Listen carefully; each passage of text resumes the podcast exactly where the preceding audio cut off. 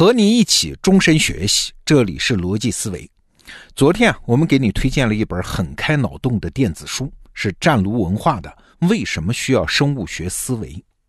那这本书呢，给我们指出了当代人的一种困境，就是我们的生活环境实在是太复杂了。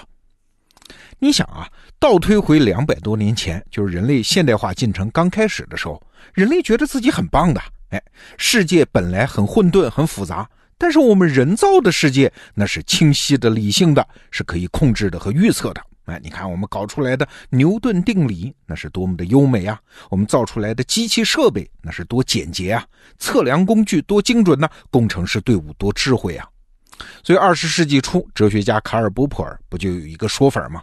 叫“中和云”啊，在我们得到里面好多课程都提到这一对概念，什么意思呢？就是指世界上的事物是分成两种状态的。钟就是闹钟啊，它象征着精确，没有意外，这就是人造世界啊。而云呢，象征着边界不清晰，状态不确定。但是你想啊，这世上本来没有钟啊，是人类在一个到处是云的世界当中，那是双手劈开生死路啊，生生创造出了一个钟的世界。但是很感慨啊，也不过就是过去了二百年，人类奋发努力的结果呢？是钟的地盘越来越小，这云的领域越来越大啊，甚至人造出来的钟也越来越复杂，最后也成了云。那昨天我们举的例子是软件啊，其实远不止此。人类社会的现在的方方面面都被复杂性的浓雾给笼罩了。比如说，美国联邦的税法啊，仅仅是收税的法律，总页数超过了七万四千页。你想想也就知道了。其实整个美国没有任何一个人知道这个国家到底是怎么在收税的。再比如说金融业啊，一款理财产品经过反复的包装、销售、再包装、再销售，其实谁也搞不懂这个里面它到底是什么啊？那这个产品它在什么时候可能引爆多大的金融危机？其实谁也不知道，连金融专家也不知道。为什么需要生物学思维？这本书里。就说了一个很重要的判断。你想啊，过去人类社会的繁荣是建立在分工的基础上。虽然很多东西我们不懂，但是我们心里有数啊。这个世界上有人懂啊，靠专家我们就可以安心。但是现在呢，专业人员有时候他也不懂了。哎，我们都修过电脑啊，专业人员不也经常说吗？哎，我也搞不清楚这毛病出在哪儿，咱们重启一下试试。什么叫重启一下试试啊？这就是放弃对系统的控制啊，让系统出了毛病，他自己修自个儿啊！哎，要知道专业分工那可是人类繁荣的基本保证啊！要是连专业分工也不那么可靠了，那可就意味着人类文明的一些底层逻辑它要发生变化了。英国作家乔治·威尔斯在一九四五年说过一句话。说人类的思维已经无法应对他自己所创造的环境了。哎，时隔几十年啊，这句话今天听起来才尤其有力量。那为什么会这样呢？我们可以控制这种疯狂生长的复杂性吗？我们就只做那些简单的我们控制得了的东西就行了吗？哎，不行。为啥？因为一个效应叫吸积效应。也是我刚在这本书里看到的啊，吸积效应哪两个字啊？吸是吸管的吸，积是积累的积。大概的意思是啊，就是一个事物的生成过程，它是从一个核心开始，然后逐步吸附新的资源，逐渐积累而形成的。这本来是天文学上的一个词儿啊，用来解释星体的形成。比如说太阳，它从一个核心，然后逐渐吸附周围的宇宙物质，渐渐形成了一个太阳。那其实人类社会的万事万物也是这么来的，只不过原来这个过程很慢，现在这个过程实在太快了，快到了累积出来的复杂性我们对付不了的程度。我举个例子啊，二零零零年前后，全世界都在恐惧一件事儿，就是千年虫问题。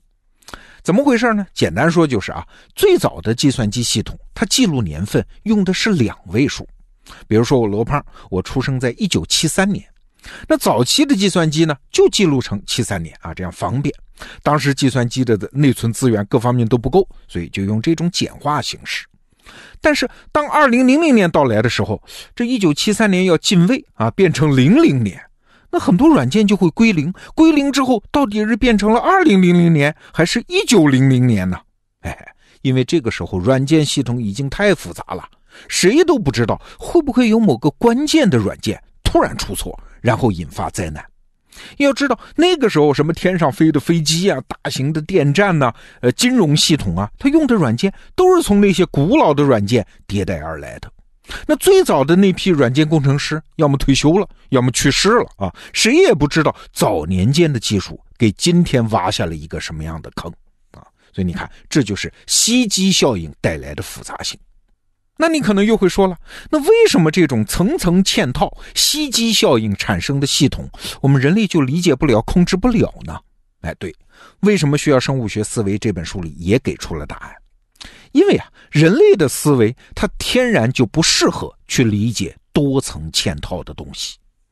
别说那么大的软件系统了啊，就是我们天天在用的语言也是这样。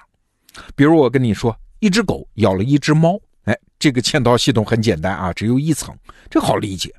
但是我说下面这句话，你再听听：一只被火烧过的棍子打过的狗咬了这只猫，你看这个就层层嵌套了啊，这个难度就上去了。这还简单，如果再多嵌套几层，即使句子不长，大家就会完全不知所云。我们平时老觉得哲学著作很难读，为啥？比如我给你读一段哲学家康德写的句子，说：“意志是有生命的存在者就其理性存在者而言的一种原因性。”这是不是有点懵啊？啊，其实这个句子也不长，也不是哪个字我们不认识。而是因为嵌套了太多的逻辑层次，我们的大脑就跟不上了嘛。好，你看，我们刚才是解释了一番啊，又绕了一圈，又回到那个让我们很沮丧的起点。我们这代人正在面对巨大的复杂性，而我们人的大脑呢，又对付不了这种复杂性。这个世界对人类越来越不可控了，那怎么办呢？为什么需要生物学思维？这本书给我最大的惊喜啊，倒不是那些具体的方法。那些方法你可以自己去看书，而是里面提到的一种思维方式。更具体的说，就是一个词儿，什么词儿啊？叫欣慰感。这是中文呐，呃，这毕竟是美国人写的书嘛。这书里写的是犹太人用的异地絮语中的一个单词儿啊。这个单词我也不会念了，它的拼法是 n a c h e s。这个词儿什么意思呢？它的准确含义是从亲近的人。尤其是自己的孩子的成就中捕获的一种替代性的自豪感和欣慰感，啊，这么说还是有点绕啊。你就想象一下，自己在自家孩子的婚礼或者是毕业典礼上体会到的那种纯粹的快乐感，这就是这个词儿的意思。那这种感受在人类中其实很普遍的，不仅是对自己的孩子那么简单。比如说，一个移民他来到一个新国家。他心里很清楚的，自己作为第一代移民，这一生再怎么努力，在这个国家新国家的成就也会很有限。但是通过一代人、两代人、三代人的努力，总有一天家族会兴旺，所以他就期盼自己的后代要更聪明、更成功。再比如说，一个真正有长远眼光的企业家，他心里也很清楚啊，自己在位的时候做的再好也没有用啊，他必须能培养出合格的继任者，让他的成功可以继续。哎，看到继任者干得好，他心里也高兴。那这些感受都是这本书里讲到的那个词儿——欣慰感。那这种情感的本质是什么呢？就是承认自己控制不了别人嘛，甚至也理解不了别人嘛。但是我们在观念上可以认可那些人是自己的一部分啊，是自己生命的延续啊，让他们代替自己穿越时间，让世界变得更好，来完成自己未尽的愿望。哎，这就是所谓的欣慰感。好了，理解了这个词儿，我们再回头来看，我们和技术和那些复杂系统之间的关系，是不是有一种恍然大悟的感觉？我们和孩子之间的关系能这样，我们和继任者之间的关系能这样，那对于全人类来说，机器、软件、人工智能，它何尝不是我们人的孩子呢？这些东西是人造出来的，就像我们生出了自己的孩子。这些东西复杂到了人不能理解、不能控制的程度。哎，反过来想，我们又何尝能够全然理解和控制自己的孩子呢？这些复杂的东西能穿越时间，能完成人完成不了的任务。那我们为什么不可以到技术的成就中去获得这种我们通常要在孩子身上获得的欣慰感呢？当然你会说他们很危险啊，他们会闯祸啊。对呀，我们的孩子也会给我们闯祸，也会偶尔不靠谱啊。但是又怎样？我们人类不是一代代的对孩子好，抚育孩子，为孩子牺牲，才繁衍到了今天吗？所以啊，这本书给我们的答案是：如果我们不能像修理一家机器一样把这个世界修理好，嘿，那就干脆像父母和子女那样，重新定义自己和复杂系统之间的关系，用共生的温情代替陌生的隔阂。如果恐惧和恶意没有用，那就换成善意和期待试试吧。好，这本书为什么需要生物学思维，就给你介绍到这儿。那今天呢，我们也找湛卢文化要到了这本书的特价，打开文稿找到这本书，推荐给你。好，逻辑思维，明天见。